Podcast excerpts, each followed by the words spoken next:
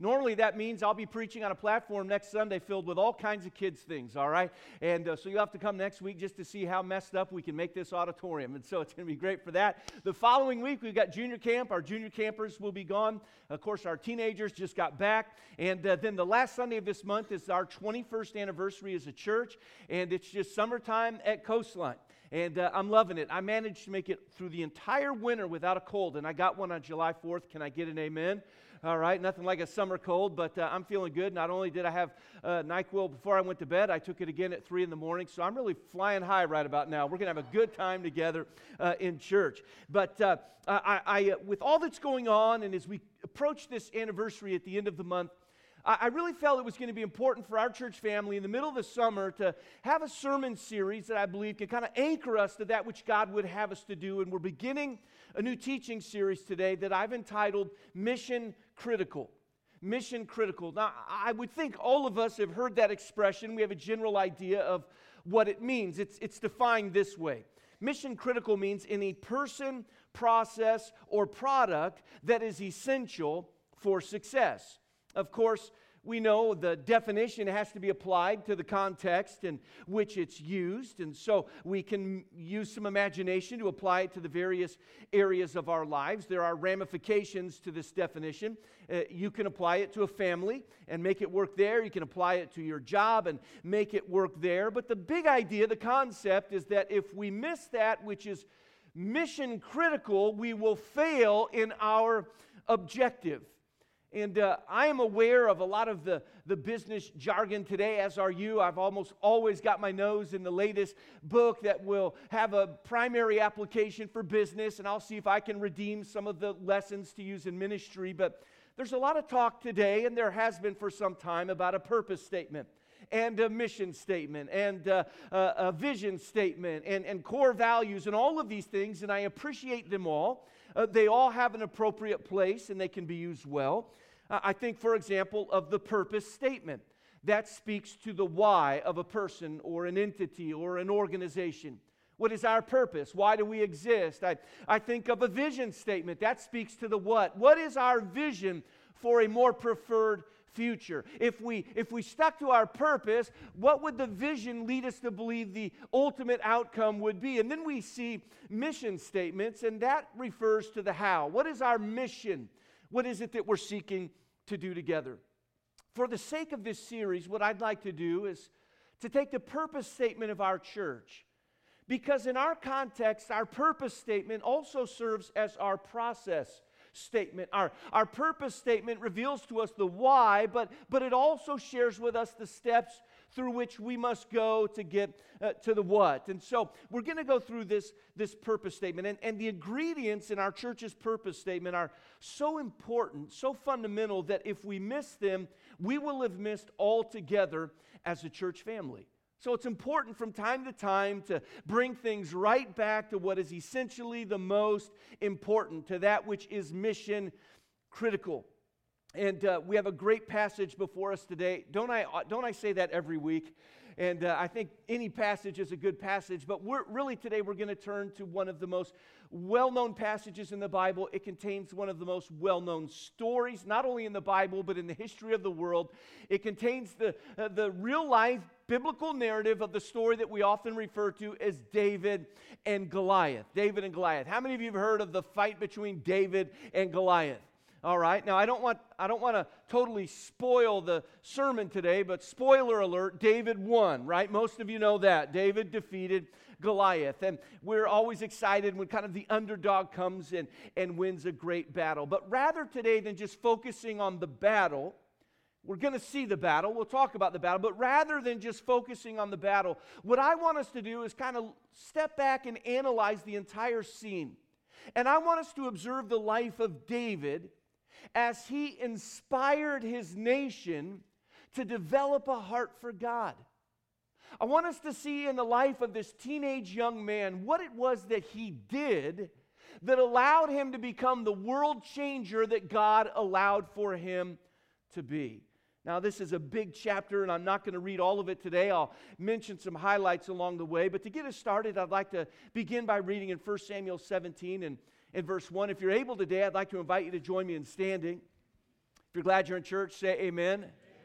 Amen. Great songs today. I enjoyed every single one of them. Brandon, thank you for sharing your testimony with us. It's always great to hear our lives are, are being touched by uh, the power of God. And I'm very excited now to come to this time ultimately that brings us together where we can open the Word of God. I like to say it this way today we're going to get in the book so that the book can get into us.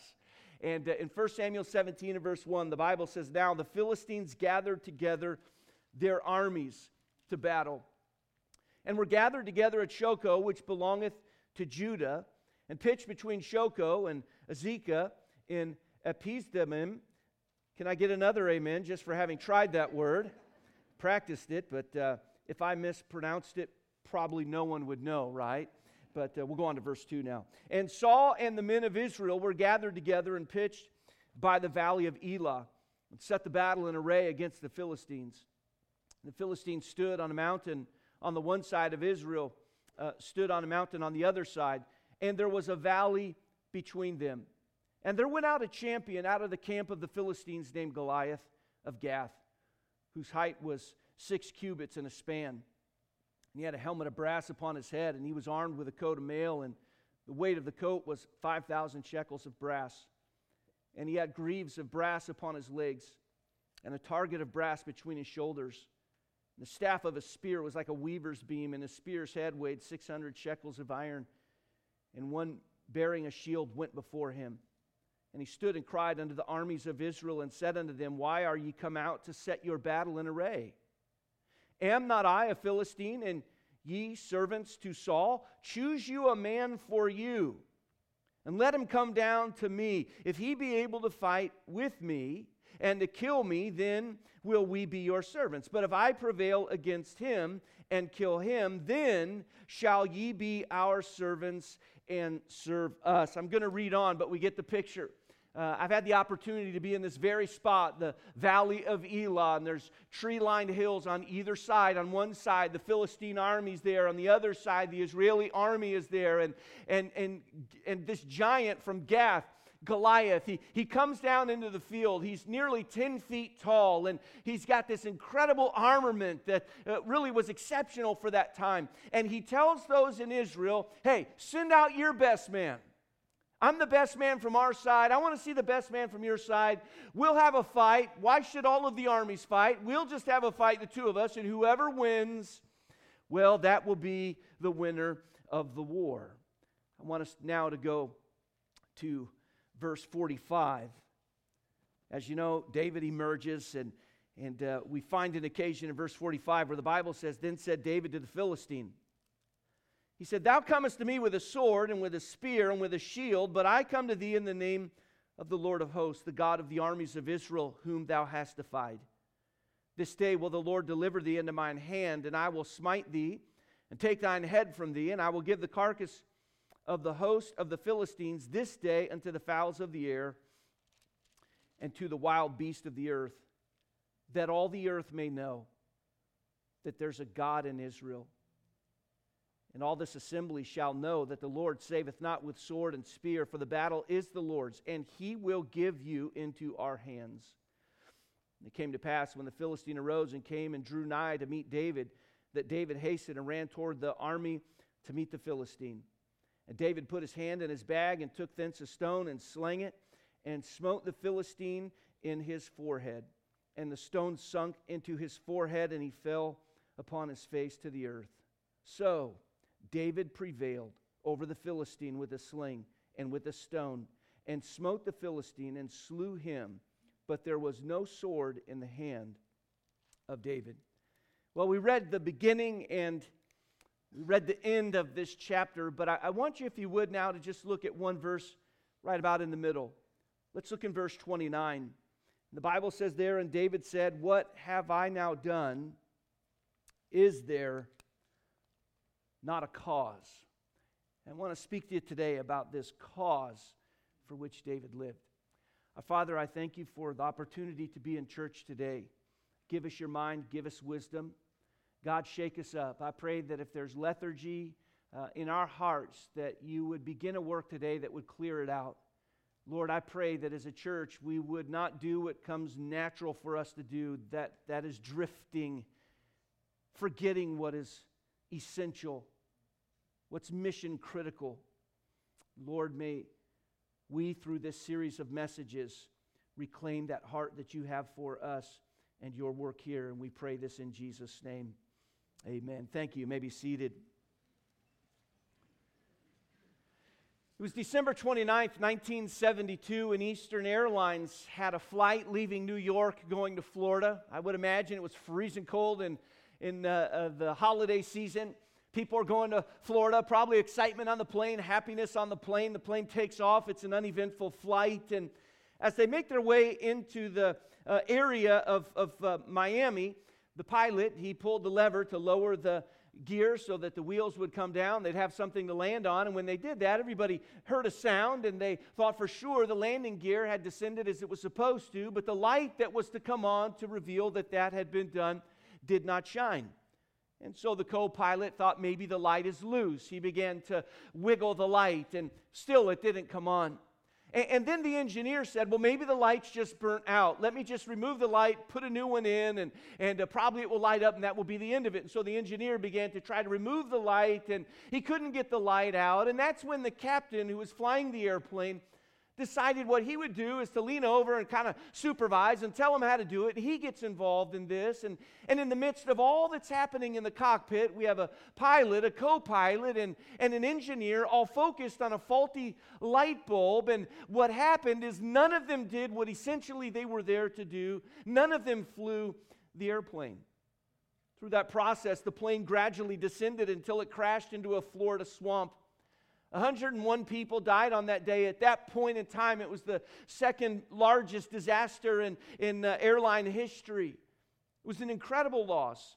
And that horrific event took place because the most mission critical element of flying, which is don't forget to fly the plane, was missed. A lot of good was being done. They were all busy. I'm sure they were all sincere. Let's give them the benefit of the doubt. They probably had good hearts, but they missed that which was most important. In our lives, there are innumerable factors that can capture our attention. This happens all of the time. Sometimes our attention is taken off that which is good and placed on that which is bad, and that's always a, a difficult thing.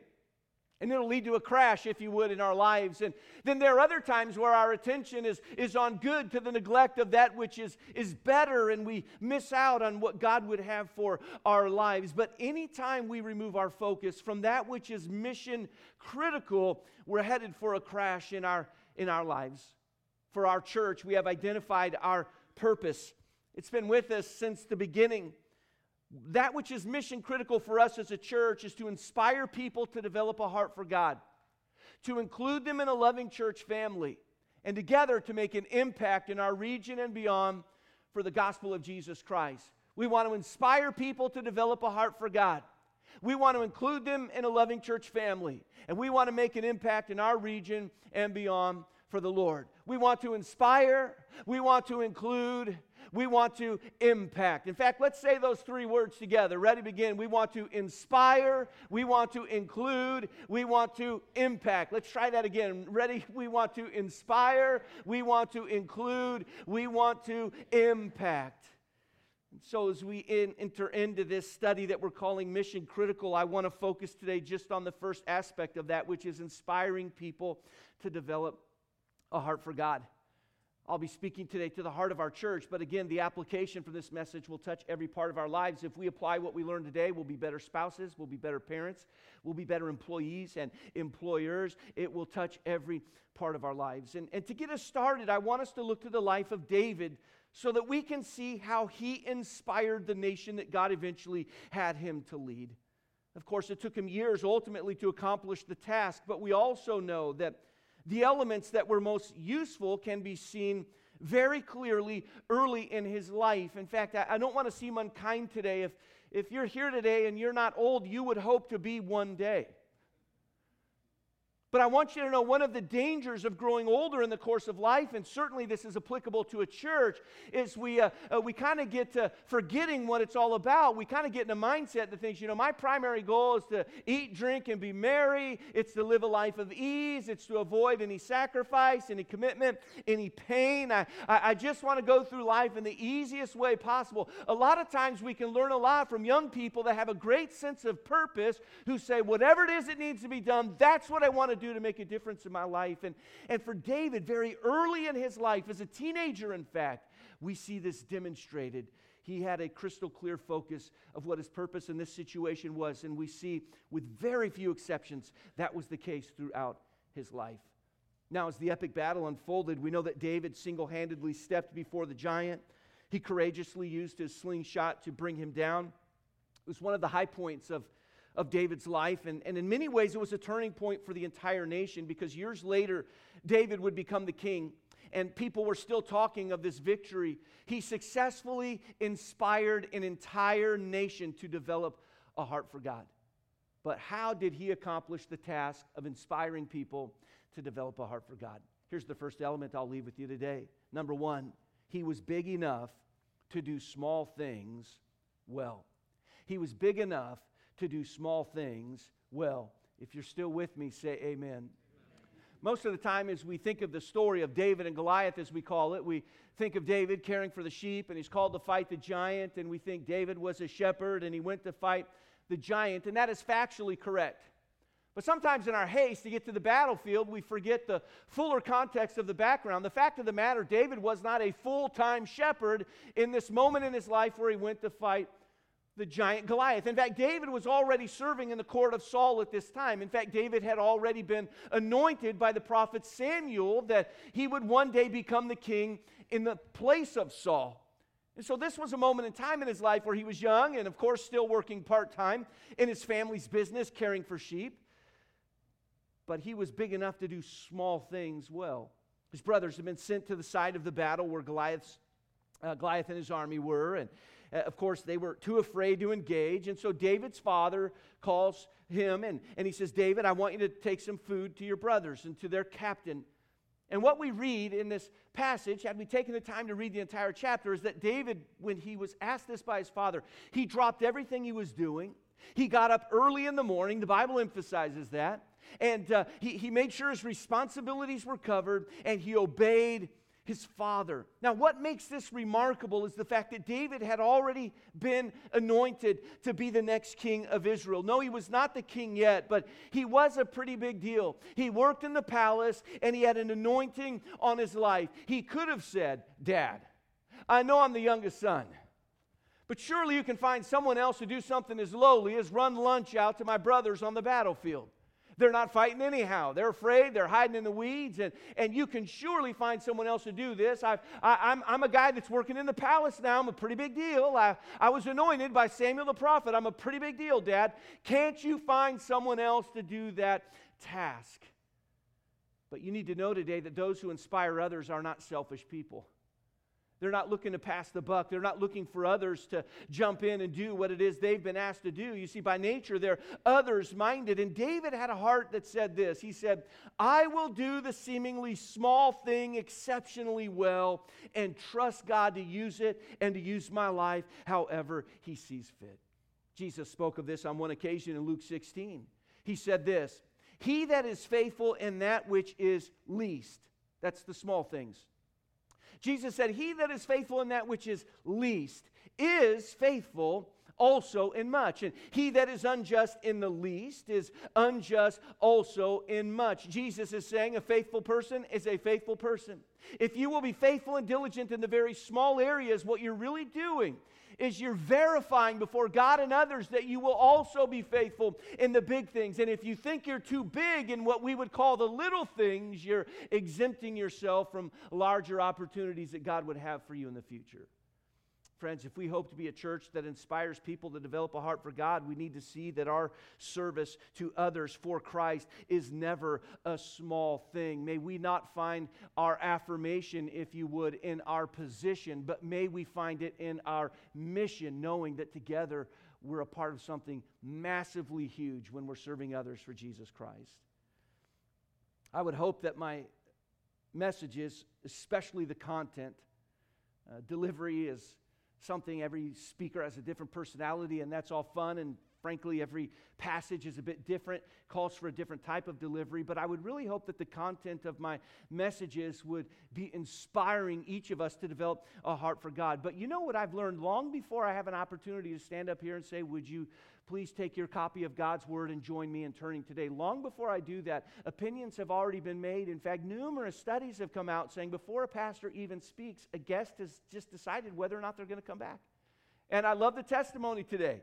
You said when you heard Ryan and Leslie sing, you thought, man, I, I like it here. There's something going on here, and, and I want to come back. And, and, and I've come to understand as a pastor that I, I've got to do what God would have me to do. I need to study, I need to be diligent to rightly divide the Word of God, to teach the whole counsel of God, to read it, give the sense, cause the people to understand all of these great biblical expressions.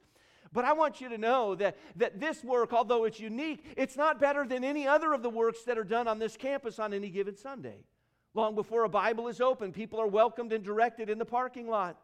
People are welcomed as they arrive. They are served by nursery and children's workers. They're shown a seat by ushers. They're blessed by a music team that has been preparing. And then there's a group we seldom think of unless they mess up, and that's the media team. And we don't think of them often because they mess up very rarely. You see, it's everybody saying, listen, this is my thing to do. But it's a big deal because I'm doing it for others, but ultimately, I'm doing it for God. There's nothing beneath us. We're not bigger than any task. We just need to say, God, what would you have for me to do? And that's what I want to do in my life. It's inspiring when we work together. I can't tell you how many people I've talked with over the years who've come to Christ at Coastline, and, and as they tell their story, invariably they'll mention the name of a greeter. They'll mention the name of a song that was sung. I've had people say, you know, it's when that song was sung, I, I decided in that moment I was going to give my life to Christ that day. People tell stories of how you have touched them and how you have encouraged them and blessed them.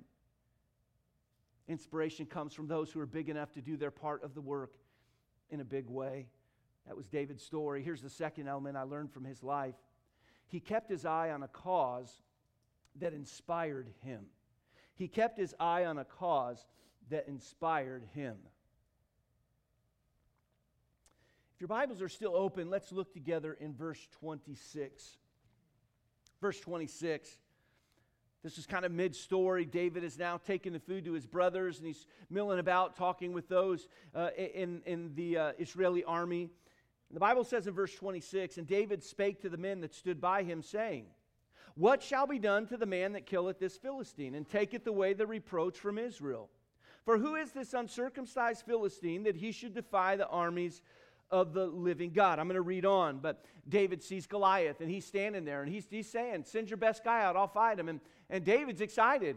Yeah, he's a giant. He's a strong man, but, but he said he's an uncircumcised man, which meant basically he's not a follower of God. And we've got God on our side. And, and David said, What's going to happen to the, to the one of you that goes down and fights him. Verse 27 The people answered him after this manner, saying, So shall it be done to the man that killeth him. And Eliab, his eldest brother, heard when he spake unto the men. And Eliab's anger was kindled against David, and he said, Why camest thou down hither? And with whom hast thou left those few sheep in the wilderness? So we've got David's big brother here. And uh, sometimes when we're in the process of doing something for God, it will be people very close to us that can discourage us and hurt us. And here's his brother. He said, Oh, you left those few sheep. I mean, he's just being, uh, you know, just snide and cutting. And he says to David, I know thy pride and the naughtiness of thine heart, for thou art come down that thou mightest see the battle. And David said, What have I now done? Is there not a cause? Is there not a cause? It seemed that no one had a good answer for David. He's asking what's going to happen to the guy that beats Goliath and implying why is nobody out there fighting Goliath. But he finally comes to the place where he asks a rhetorical question. It was not the kind that needed an answer, it was the kind of question that was pointing out something that was missing. No one was doing anything. They were trying to maintain status quo. They were just trying to play it safe. They didn't want to risk it all. And, and David just asked this question. He said, Is there not a cause? In other words, he was saying, Guys, this is bigger than any one of us. This is about the welfare of our entire nation. Let's get busy and serve a purpose that calls for our participation. I have found that those who live a life that inspires others do so by living an inspired life.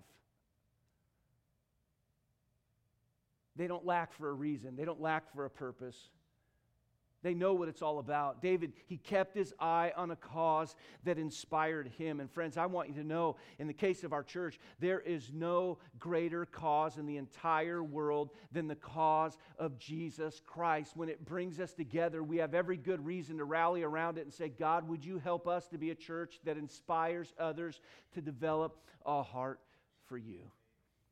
When I was finishing up my college, I had an opportunity to serve and work at a church in Tennessee, and it was a great opportunity for me, and it was a great privilege to learn from uh, my pastor, who was a great leader, a great preacher.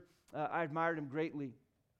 Over the years uh, since I left, uh, I've, I've seen him go through a variety of surgeries. He's got all kinds of metal in his back, and, and, and uh, he's had a bunch of surgeries. On one occasion, uh, in recovery in the hospital, he literally fell out of a recovery bed and landed on his hip, and somehow it cr- crushed a nerve, uh, damaging his leg. He has no feeling, and so he, he now has a horrible back and walks with a, a cane. But you know, when I was there and he was a bit younger, he inspired me because he always wanted to see what's God going to do next.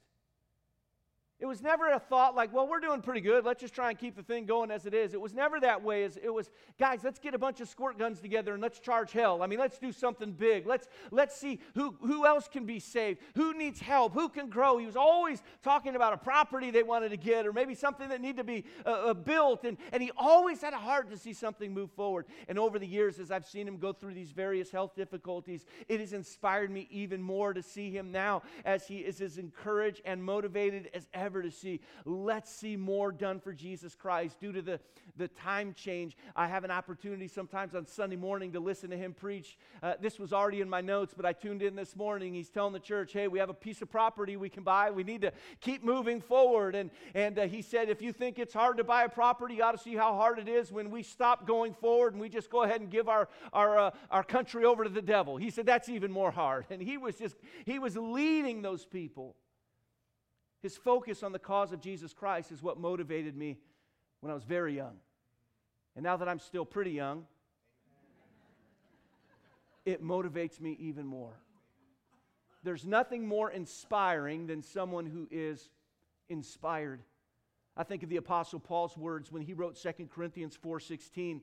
He said for the which cause Paul said I have a cause in my life. For the which cause we faint not, but though our outward man perish, yet the inward man is renewed day by day. You see, Paul, who was an incredibly compelling leader, he lived a life that pressed on through adversity because there was a cause that was, that was found in the person of Jesus Christ. His, his cause was not just about self preservation or the easy path or, or what's convenient for me. He said, I'm living for a cause that is greater than I am. It's a, it's a cause that inspires me and that led to others being inspired as well. Coastline, it's important for us to realize that our cause was not realized when our church got started. Our cause was not fulfilled when we got our first building or our second one.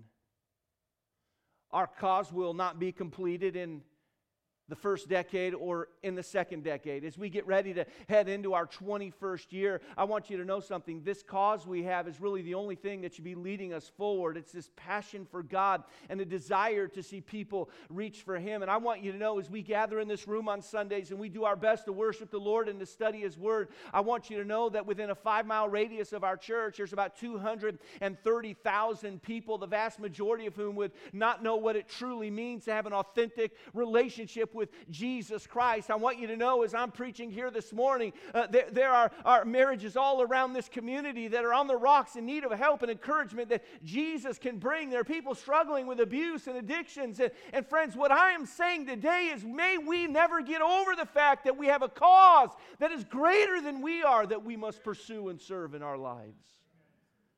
People need a church who will help them see the value of living for the Lord, inspiring others to develop a heart for God. That is mission critical.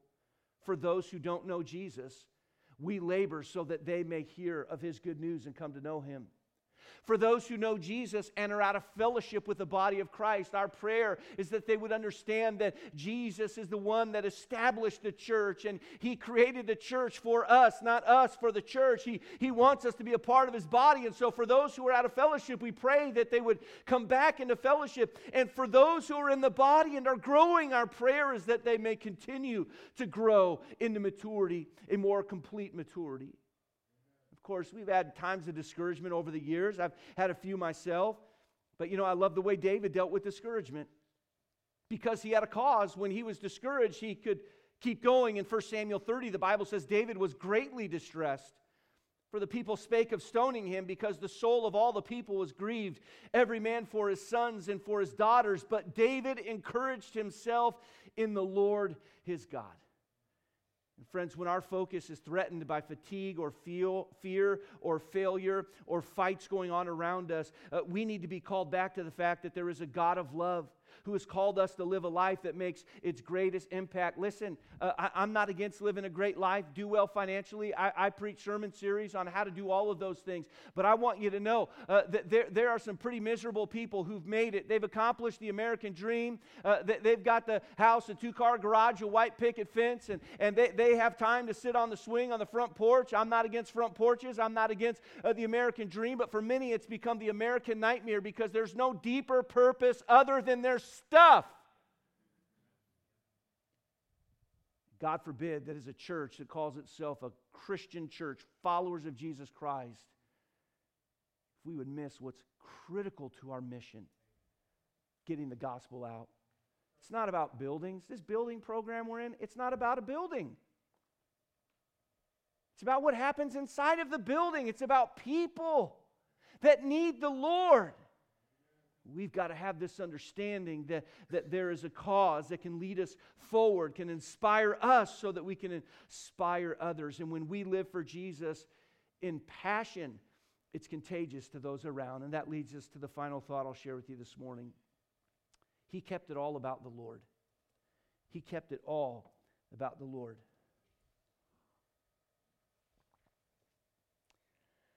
So David was big enough to do small things well. He never became a big shot in that sense. He, he, he uh, was a man that had his eye on a cause that inspired him. And then finally, I just love the fact that David always kept it about the Lord. When David finally stepped onto that battlefield, the eyes of both armies were on him. I'm sure a lot of people thought, this guy's out of his mind fighting a giant. And not only were all the eyes on David, all the ears were listening for what he's going to say next. Uh, the, the, the, giant had already made his threats and talked about all he was going to do to David. And when David spoke, he says to this giant, He said, You come to me with a sword and with a spear and with a shield, but I come to thee in the name of the Lord of hosts, the God of the armies of Israel, whom thou hast defied. You see, David didn't even say it's, it's our armies you defied. He said, These are God's armies. You've defied God. This day the Lord will deliver thee into mine hand, and I will smite thee and take thine head from thee, and I will give the carcasses of the host of the Philistines this day unto the fowls of the air and to the wild beasts of the earth. Why, David? Why are you doing this? That all the earth may know that there's a God in Israel.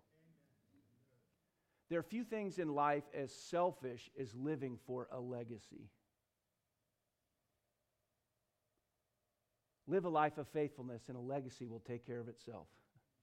Legacy is not the goal because that can be rooted in self.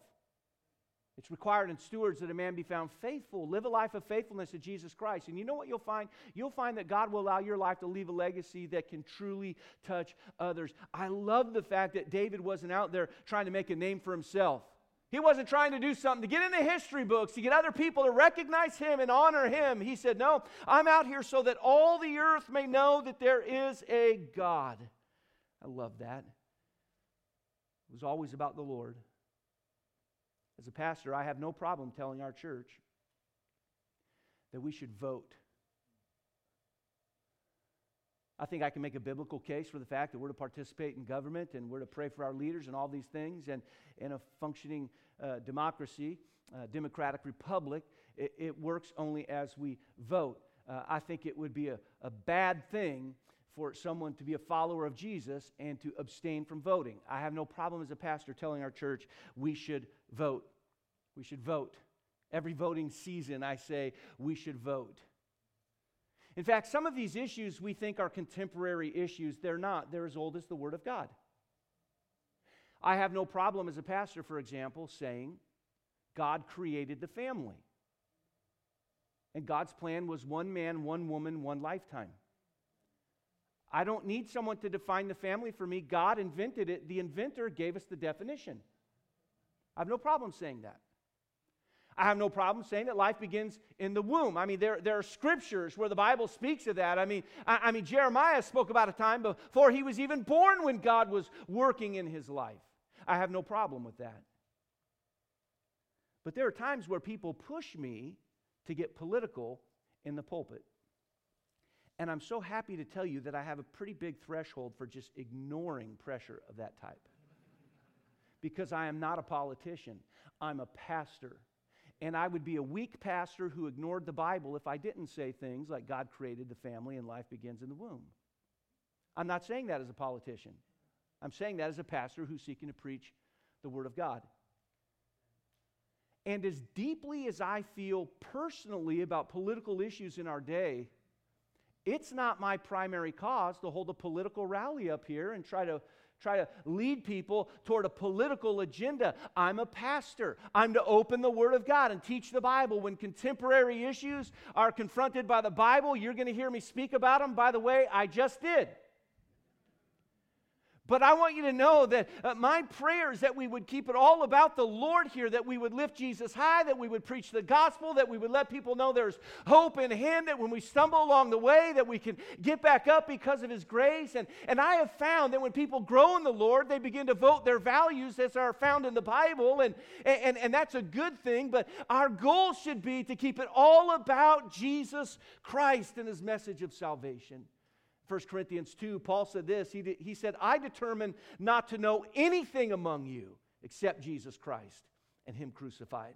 In 1 Corinthians 1, he said, But we preach Christ crucified unto the Jews a stumbling block, and unto the Greeks foolishness. It was a stumbling block to the Jews because they didn't believe he was the Messiah. It was foolishness to the Greeks because they were so in their philosophy, they couldn't wrap their minds around it. But Paul said, Listen, uh, how people receive it is not uh, ultimately what's important. What is important is that we preach and teach the truth of Jesus Christ and give people an opportunity to hear it for themselves. I happen to believe that at the end of the day, every problem in society has sin as its most impactful contributor. As bad as that sounds, it's great news because I know someone who can handle sin quite easily. His name is Jesus Christ. And I happen to believe if you get people that know who Jesus is and what he can do and begin to live according to the values found in his word, what you're going to find is a society that, that is better than it was without Jesus Christ. The most inspiring message that could ever be preached is a message of Jesus' love and the fact that he died and was buried and rose again to provide forgiveness of sins and a home in heaven one day. David was big enough to do small things well. He kept his eye on a cause that inspired him. It was the cause of God. His eye was on the Lord, but when he looked to the Lord, the cause came along with it. Listen, don't look at people, they'll bum you out every time. He looked to the Lord. Looked to the Lord. And he kept it all about God. And in time, his influence grew, and with this pattern, an entire nation was changed. He inspired them to develop a heart for God. You know, when that flight from New York to Miami lost focus of their mission critical People suffered, a plane went down, and people died. And as a church, when we lose focus of our mission critical, people suffer, our church will go down, and souls that need life that is only found in Jesus Christ won't hear of that message through us. But if we as individuals will live what I've tried to share with you today, we're going to find that like David, we can inspire others. We can inspire our spouses, our children, our friends, our associates, and on and on. In church, as a church, if we live out what I've sought to teach and preach today, we'll see that we are not just fulfilling our purpose as a church, we are fulfilling Christ's purpose for our church. And before I close today, I just want you to imagine with me what your world your family, your workplace, your friendships, what our world, our church family, imagine what it would look like if we said, you know something, we have a cause in Jesus Christ, and it causes us, it, it calls us, it compels us to inspire others to develop a heart for God. It's not always easy. David learned that. Sometimes you're criticized. In fact, all the time you'll be criticized. David learned that. But he said, I had never decided I was going to do what I was going to do in life because it was easy or it was the critical free route to take. He said, I'm just trying to do what God would have me to do. Oh, it's fun if people say encouraging things along the way, but wouldn't it be wonderful one day when you meet your Lord face to face if he could say, Well, well done, good and faithful?